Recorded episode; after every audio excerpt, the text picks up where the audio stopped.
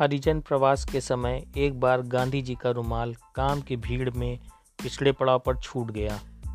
शायद किसी ने धोकर सुखा दिया था। चलते समय उसे उठाना भूल गया। गांधी जी को उसकी ज़रूरत पड़ी तो उन्होंने महादेव भाई से कहा, मेरा रुमाल लाओ। महादेव भाई ने उत्तर दिया, अभी लाता हूँ। लेकिन लाए तो तब जब कहीं हो। बहुत खोजा। पर वह नहीं मिला।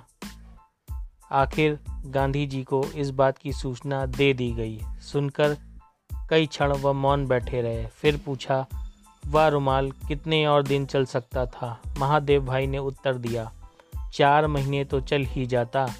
गांधी जी बोले तो फिर मैं चार महीने बिना रुमाल के ही चलाऊँगा। जो भूल हो गई, उसका यही प्राश्चित हो सकता है। उसके बाद ही दूसरा रुमाल लेंगे।